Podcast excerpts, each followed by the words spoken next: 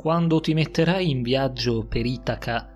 devi augurarti che la strada sia lunga, fertile in avventure e in esperienze.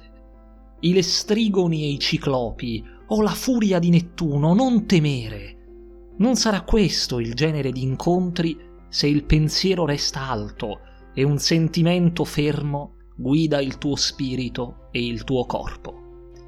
In ciclopi e lestrigoni, no certo, né nell'irato Nettuno incapperai, se non li porti dentro,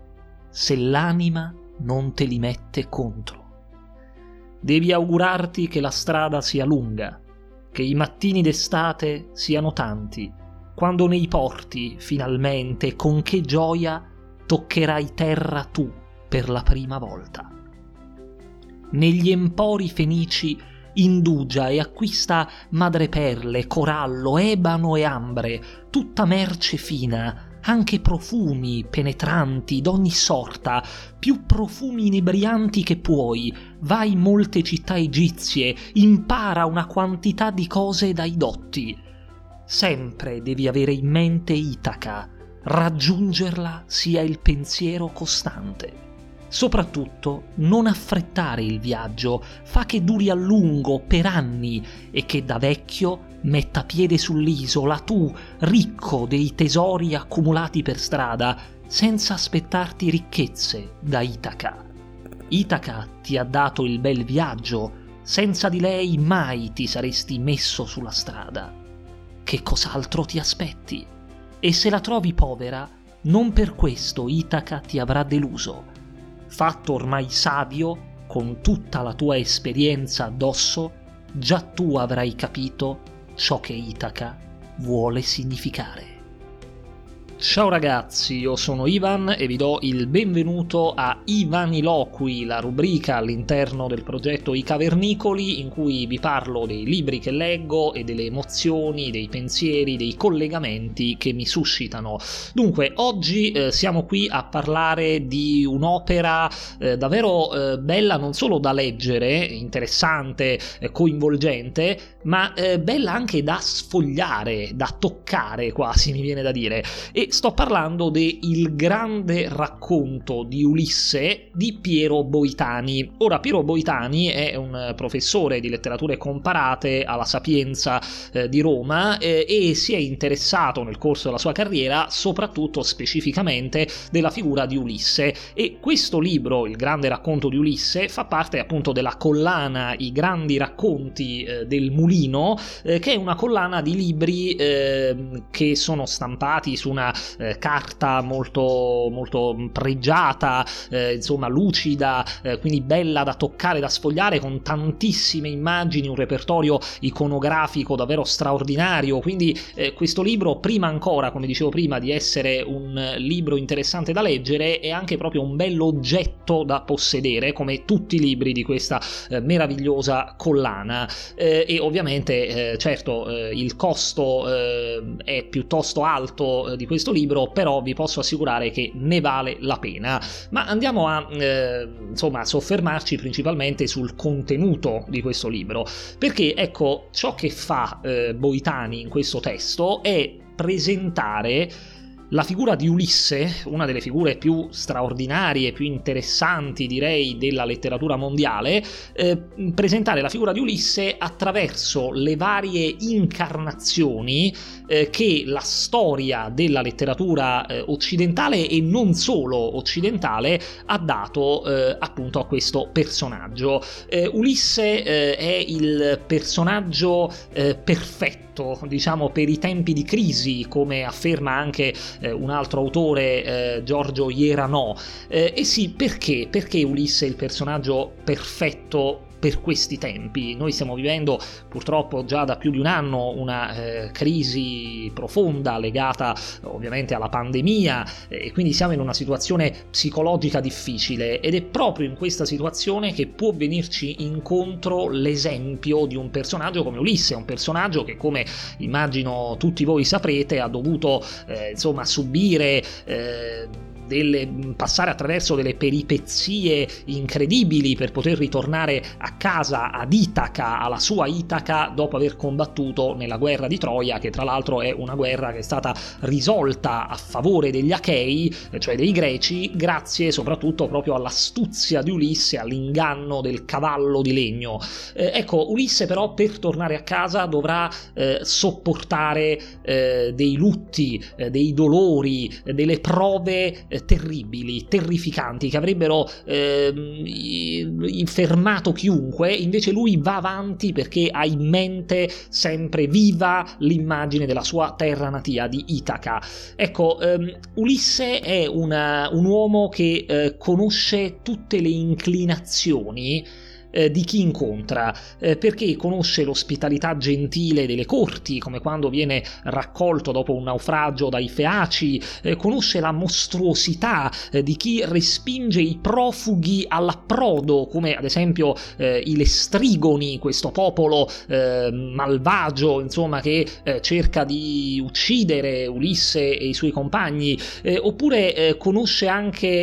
i, i, mostri che mangiatori di uomini, come ovviamente Polifemo, il ciclope, eh, la superiore intelligenza delle donne, come Penelope, la sua sposa che lo aspetta eh, per anni, eh, come la maga Circe, come la ninfa Calipso, come Nausica, figlia del re dei Feaci, eh, conosce soprattutto Ulisse la stupidità eh, di chi ehm, comanda l'inevitabile tragedia a cui portano l'ambizione, la sete di conquista, la brama di possesso e, e conosce anche la stupidità, la stoltezza di chi obbedisce sempre passivamente al comando del più forte, procurando così lutti e, e tragedie agli uomini. Quindi Ulisse eh, ha una mente ehm, eh, insomma eh, incredibilmente elastica, ha una metis, come dicevano i greci, cioè un'intelligenza arguta eh, che gli permette di adattarsi sempre alla situazione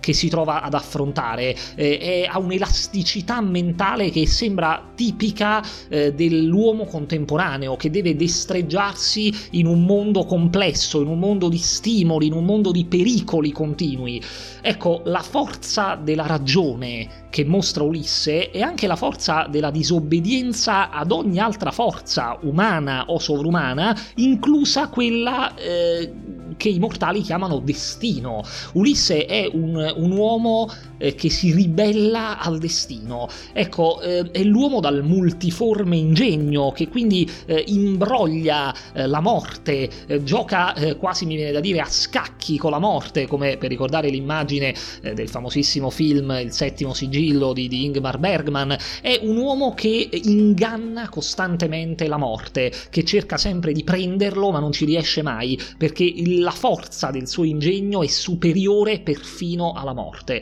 Ecco, e infatti la poesia eh, di eh, Costantino Scavafis, cioè Itaca, eh, con cui ho aperto questo podcast, eh, sta lì proprio a rappresentare eh, ciò che vuol dire il viaggio di Ulisse. Ecco perché, eh, come dice Cavafis, quando ci mettiamo in viaggio per Itaca, cioè per eh, il nostro obiettivo, eh, per la nostra meta, per la nostra casa, noi dobbiamo augurarci che la strada sia lunga, piena di conoscenze e di naufragi. Cosa vuol dire questo? Vuol dire che le esperienze, anche le esperienze più brutte, più negative, come ad esempio quelle che stiamo vivendo in questo periodo storico o come quelle che hanno vissuto per esempio molti uomini durante le guerre mondiali, eh, sono delle esperienze che in realtà ci servono per formare il nostro carattere, per resistere agli urti del destino, proprio come aveva fatto Ulisse, perché se il pensiero resta alto, dice Cavafis, e lo spirito e il corpo procedono affiatati, noi non dobbiamo temere queste cose,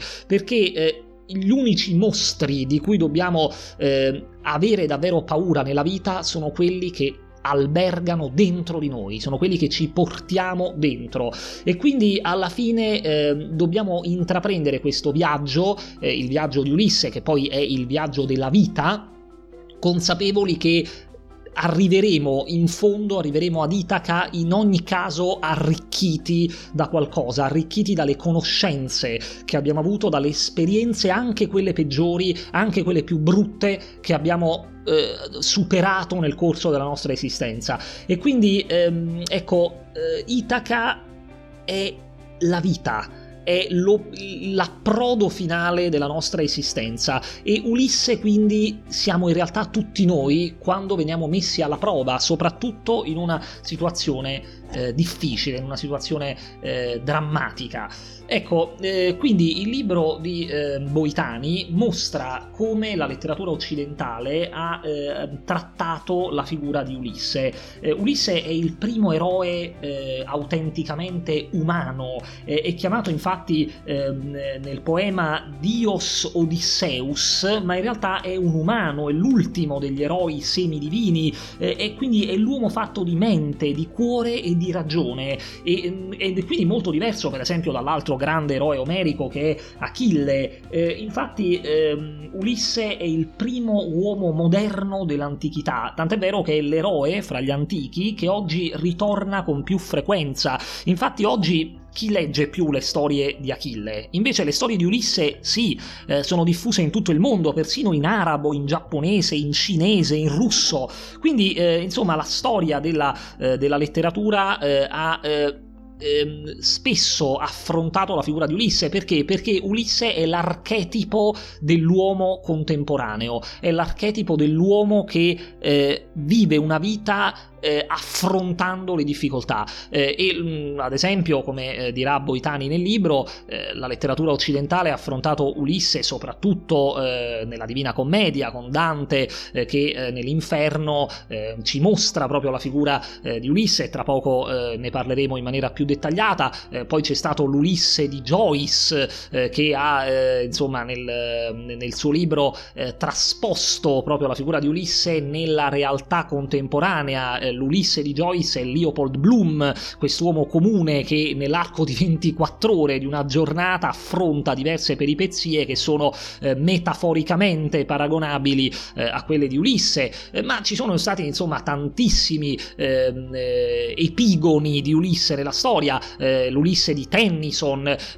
per certi versi anche il vecchio marinaio di Coleridge eh, è un Ulisse, il Gordon Pym di Edgar Allan Poe è un Ulisse, quindi Ulisse è stato raffigurato in tantissimi personaggi nel corso della storia e la, eh, ciò che rende davvero prezioso secondo me il libro di Boitani è l'analisi approfondita, eh, serrata, culturalmente erudita eh, che Boitani fa di tutte queste figure di Ulisse, dell'ombra di Ulisse Ulisse, come la chiama lui, cioè eh, appunto la manifestazione di questo personaggio nella storia della letteratura occidentale. Però c'è un aspetto in particolare, eh, una figura in particolare di Ulisse eh, sulla quale oggi vorrei eh, soffermarmi eh, nel presentarvi appunto il libro di Boitani. E sto parlando eh, della figura di Ulisse che incontriamo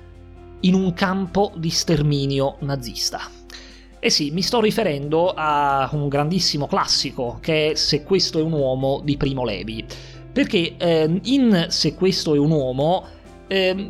come scrive anche Boitani, eh, Primo Levi eh, insomma in, racconta come sappiamo bene eh, la sua storia di internato in un campo di concentramento nazista eh, ecco la vita eh, nel lager è ovviamente qualcosa eh, di eh, indicibile, ehm, è l'esperienza più eh, terribile che un individuo, che un essere umano possa eh, subire. E quindi ehm, a cosa ci si può aggrappare in una situazione del genere? Eh, questo se lo chiede ovviamente Primo Levi eh, raccontando la sua esperienza nel campo. Eh, e ehm, nel, nell'undicesimo dei 17 capitoli che formano Se questo è un uomo, ehm, Levi eh, intitola eh, appunto questo capitolo Il canto di Ulisse. Levi narra di come un giorno lui, insomma, fosse stato scelto dal fattorino scritturale del comando chimico eh, del campo di sterminio in cui si trovava, l'alsaziano Jean, per andare a prendere la marmitta da 50 kg contenente il rancio quotidiano per tutti. Ora, nel cammino che durava un chilometro eh, verso le cucine, che il giovane eh, Jean rallenta di proposito per godere di un'ora di relativa, diciamo, libertà senza destare sospetti, Jean e Primo Levi sono eh, ancora senza carico, non, non, hanno ancora preso appunto questa marmitta pesantissima da 50 kg e possono quindi parlarsi delle loro case, delle loro madri, dei propri studi. E Jean, ehm, insomma, dice a Primo Levi di amare visitare l'Italia e che vorrebbe imparare l'italiano. Allora Levi, eh, insomma, inizia subito un rapidissimo corso di lingua eh, per l'amico e all'improvviso gli viene in mente il canto ventiseiesimo dell'inferno di Dante e tenta di spiegare chi sia Dante, che cosa sia la Divina Commedia, il contrappasso, insomma tutte queste cose qui, e comincia a recitare l'episodio di Ulisse, a tradurlo e a commentarlo. E ehm, Ecco, eh, ovviamente nella, nella bolgia eh, dei fraudolenti, eh, Dante nella Divina Commedia pone Ulisse e Diomede che parlano all'interno di questa eh, fiamma. Eh, ecco, il maggior corno della fiamma antica, come dice eh, Dante, comincia a parlare. La traduzione però di Primo Levi è un disastro perché lui ha un buco nella memoria, non ricorda eh, le parole esatte di Dante, ma un verso emerge dalla sua memoria e gli provoca una reazione immediata. Questo verso è Ma misi me per l'alto mare aperto. Di questo sì, di questo sono sicuro, dice Levi. Sono in grado di spiegare a Jean, di distinguere perché misi me non è je me mi, è molto più forte, più audace, è un vincolo infranto e scagliare se stessi al di là di una barriera. Noi conosciamo bene questo impulso. Ecco che Ulisse allora è diventato anche lui un prigioniero del campo di concentramento, perché l'alto mare aperto vuol dire quando l'orizzonte si chiude su se stesso, libero, diritto e semplice, quando non rimane che l'odore di mare, una di quelle cose ferocemente lontane dalla realtà terribile di Auschwitz. La poesia quindi di Dante e, e attraverso di essa la figura di Ulisse è capace di esprimere quindi l'esperienza presente, di evocare con struggente nostalgia l'esperienza passata, quindi di unire dei mondi. Questa è la grande potenza della letteratura e della poesia che addirittura può servire da conforto e può salvare la vita anche in una situazione così atroce come quella di un campo di concentramento. Quindi il misi me cioè mi, eh, mi, misi per l'alto mare aperto, eh, ma eh, come fa notare Primo Levi l'espressione misi me è molto più forte, in, sta a indicare il momento in cui l'Ulisse di Dante racconta come ha eh, spinto i suoi eh, compagni con la famosa orazione picciola, eh, quando appunto Ulisse dice eh, considerate la vostra semenza, fatti non foste a vivere come bruti, ma per inseguire virtute e conoscenza. Ecco, dopo questa orazione Ulisse spinge i suoi compagni a superare le colonne d'Ercole, lo stretto di Gibilterra, che era eh, il limite del mondo allora conosciuto, per inoltrarsi nell'oceano. E pagherà tra l'altro con la morte questa sua avventatezza l'Ulisse di Dante perché eh, una volta avvistata la grande montagna eh, che poi si rivelerà essere il monte del Purgatorio, un turbine eh, che viene dal mare, un gorgo che viene dal mare inghiotte la nave di Ulisse e tutti i suoi compagni, un gorgo molto probabilmente eh, voluto da Dio per punire Ulisse per aver voluto superare i limiti imposti alla conoscenza umana. Questo è l'Ulisse dantesco che eh, ricorda Primo Levi nel campo di concentramento. Ecco, eh, Levi eh, è costretto quindi a raccontare il folle volo eh, dell'Ulisse dantesco al di là delle colonne d'Ercole in prosa, perché appunto non ricorda eh, i versi, però si accorge solo ora nel lager che la proibizione di Dio eh, che nelle, secondo i versi di Dante dice a ciò che l'uomo più oltre non si metta, cioè non vada oltre i limiti delle colonne d'Ercole, riguarda proprio l'impulso stesso di Ulisse, il misi me di Ulisse, come se la poesia quindi acquistasse un senso più profondo nel ricordo e nell'esaltazione improvvisa in mezzo a quella morte in vita che è Auschwitz. E quindi ecco, ehm, quando